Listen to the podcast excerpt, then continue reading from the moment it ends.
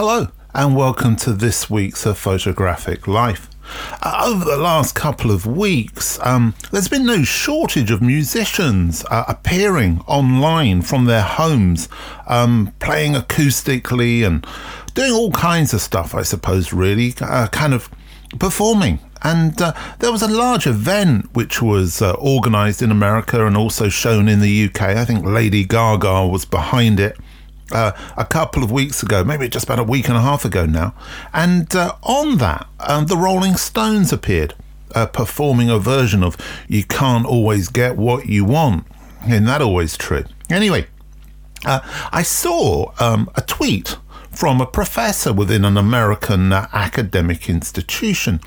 And the tweet said this I'm a professor of music and teach a course in popular music. To today's youth, the Rolling Stones are about as hip as Granny's underwear. It's pathetic. Rock is over. Hmm, that made me think. Well, hang on a second here.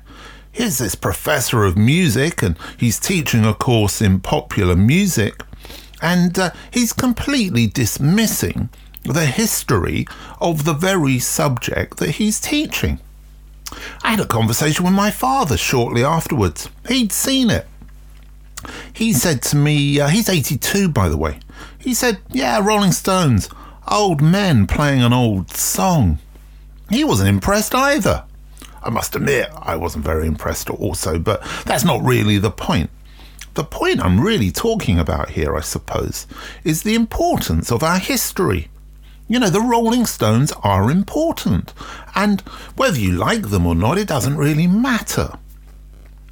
I think the important thing is that that professor should be recognized the importance that the Rolling Stones had in bringing so much uh, great blues and black music from the 50s and 60s uh, to, a, to a different audience. And, and by doing cover versions of Chuck Berry and so forth and so forth and talking about their influences, they led people to go and find out for themselves what those influences are.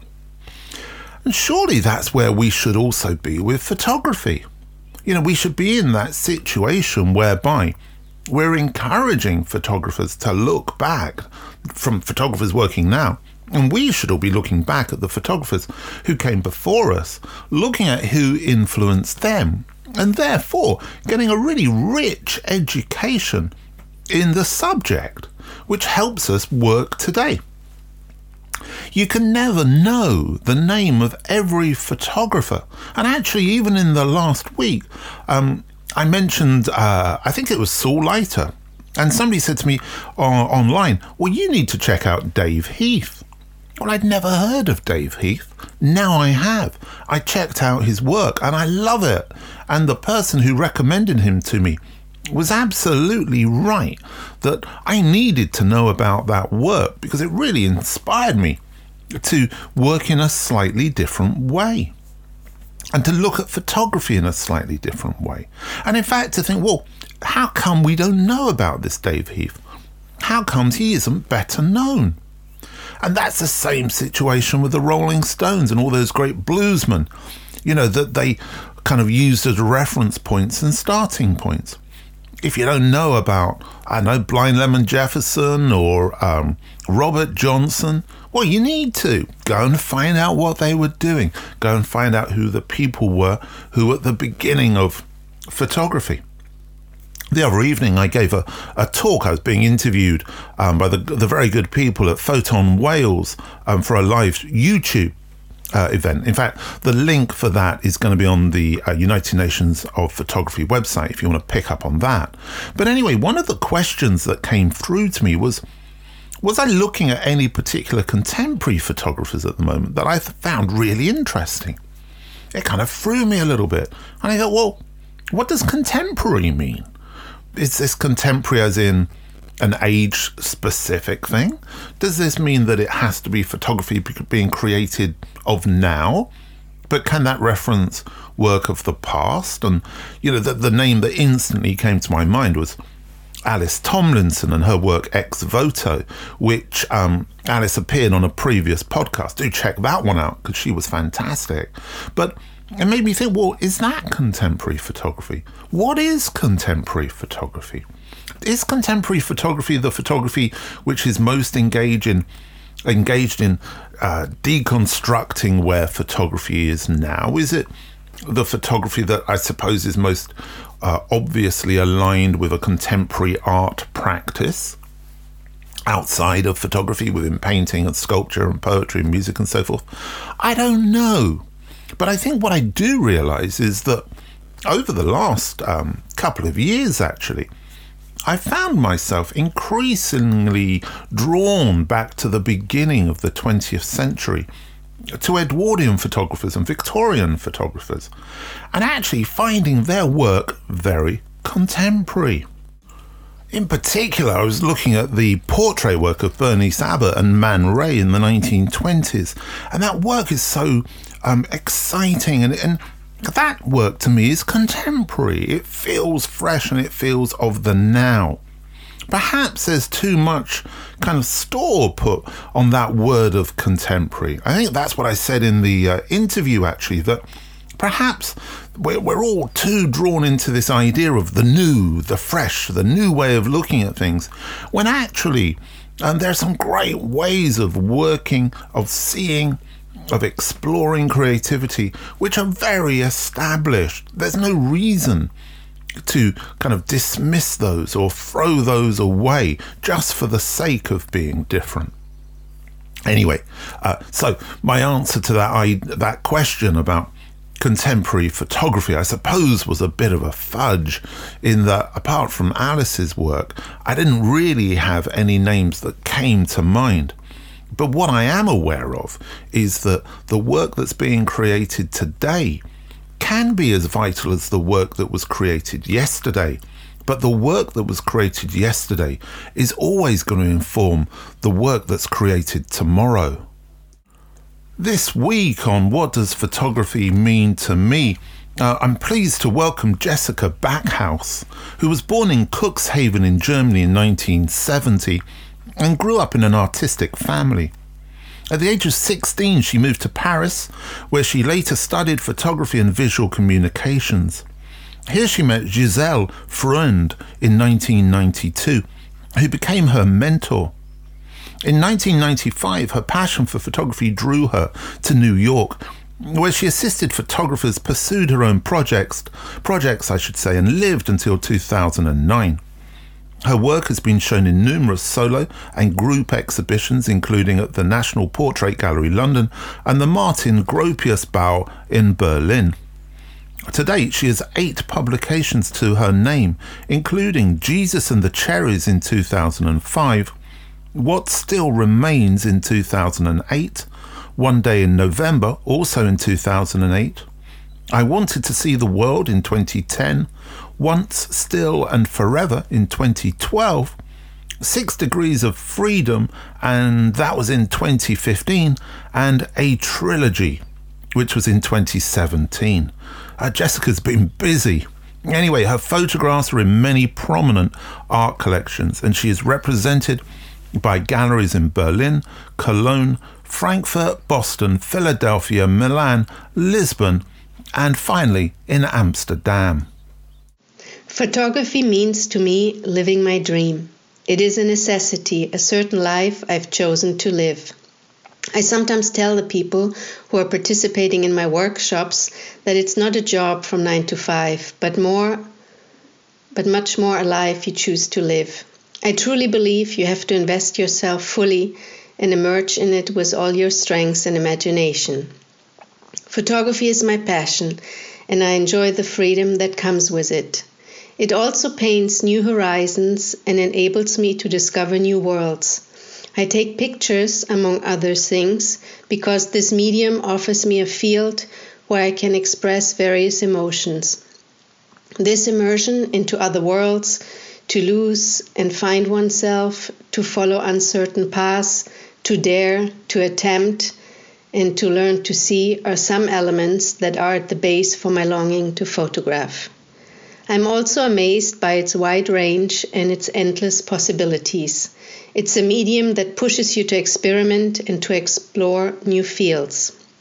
It urges you to stay curious and to be aware. Photography means also color to me. Color plays such a vital role in the arts and in our world. We all react to color in different ways, and color triggers emotions. Here I would like to quote the painter Sonia Delaunay. She said in 1949 the following With abstract art, we begin to break free from the old ways of picture making. But an authentic new painting will only emerge when it is understood that color has a life of its own, that the infinite combinations of color have a poetry and a poetic language that is much more expressive than what the antiquated methods could deliver. In my work, I'm constantly looking for new means of expression, which creates an interplay between the representation of reality and abstraction. I focus on everyday objects and situations, and I'm quite fascinated by the banal and the overlooked. I have always been attracted to details and simple things, and I love to find beauty in a place where I did not expect it. I think my work is very intuitive. It goes along with my own emotions and feelings. In order to create, you also have to allow for a certain vulnerability, and you need to be open. I believe this open field of the unknown gives my work some lyrical and poetic elements. It's about the little things and details which I think tell a lot about a bigger picture. You can sometimes read so much more between the lines. Some of my photographs are more like metaphors and are filled with symbolism, a bit like visual poems. Most of the time, I follow my intuition and trust my instincts when I create new work.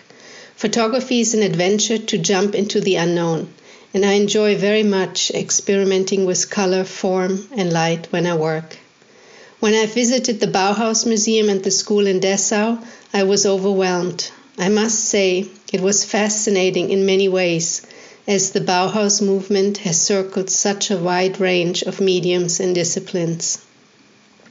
I can see now why Bauhaus had such a huge impact and such a big influence on so many previous generations of various fields.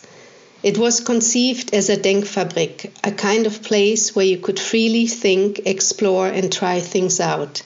Ein Probierplatz, as Walter Gropius said. Ultimately, I believe that photography shows us new visions of our complex world and contributes to a better understanding of humankind.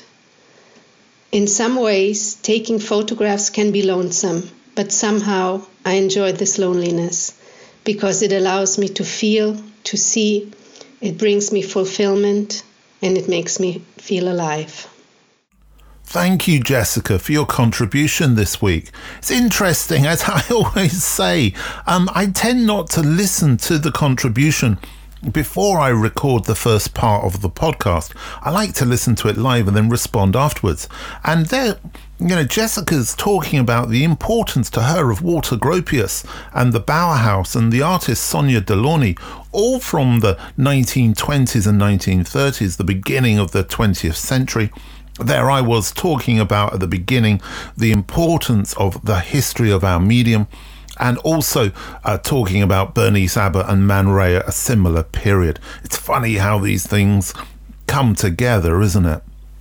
Anyway, talking about history and talking about history of photography, there's very sad news in the last week. Uh, I heard that Sue Davies had um, had passed, had died, and um, I don't know if you know the name Sue Davies, but if you don't, or if you do, I'm just gonna spend a little bit of time uh, just talking about Sue and the the one time I had an opportunity to meet her, um, because I think she's a very important figure in UK photography and in fact photography. So Sue um, was the founder and she established the Photographers Gallery in London back in 1970-71. The reason why I met her um, and spent actually quite a lot of time talking with her was because she had uh, a connection with Bill Jay. Um, those of you, again, regular listeners will know that um, we've made a, a documentary feature length film about Bill Jay. That's at www.donotbendfilm.com if you're interested. It's also free to see on YouTube. But anyway, um, so Sue had been working at the ICA um, with Bill. Sue was a secretary at the time, whilst Bill was setting up the Photo Studies Centre. Bill had already been involved in setting up the UK's first ever photographic gallery, the Do Not Bend Gallery, which was just a few doors along from uh, his office, the Album magazine office in um, Holland Park in uh, West London. But anyway, so we went and we filmed Sue um, about Bill, about um, her interactions with Bill, and so forth. And obviously, we spoke about the the photographer's gallery. Um, interestingly enough, the photographer's gallery, um, who I seem to have a little bit of a kind of a a love hate relationship with. they blocked me on Twitter a number of years ago for for questioning a few things that they were up to. But anyway, um, they often put themselves f- uh, forward as the first ever photographic uh, gallery in the UK, which they were not. Uh, the Do Not Bend gallery was, although short lived and not very known. Sue was very magnanimous, and in fact, she was a delightful lady, and she explained how. Bill had introduced her to certain photographers.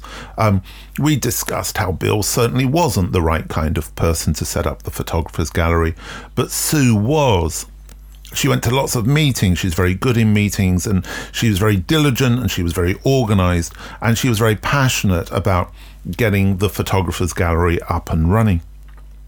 She, from that point onwards, um, always fighting against um, very narrow amounts or very small amounts of funding. She fought to put on exhibitions and exhibitions and bring a lot of the photography of, of, photographers that Bill Jay had first introduced through Creative Camera magazine in the late 60s.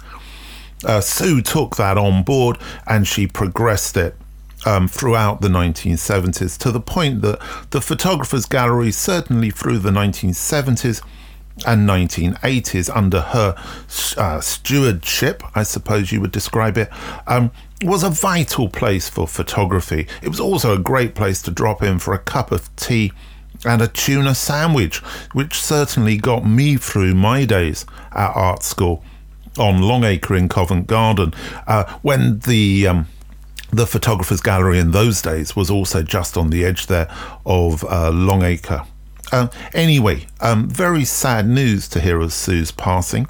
Um, obviously, people involved in British photography are aware of her, but I think it is very important that we uh, recognize those people, as I was saying at the beginning of the podcast, who came before us, who set everything up.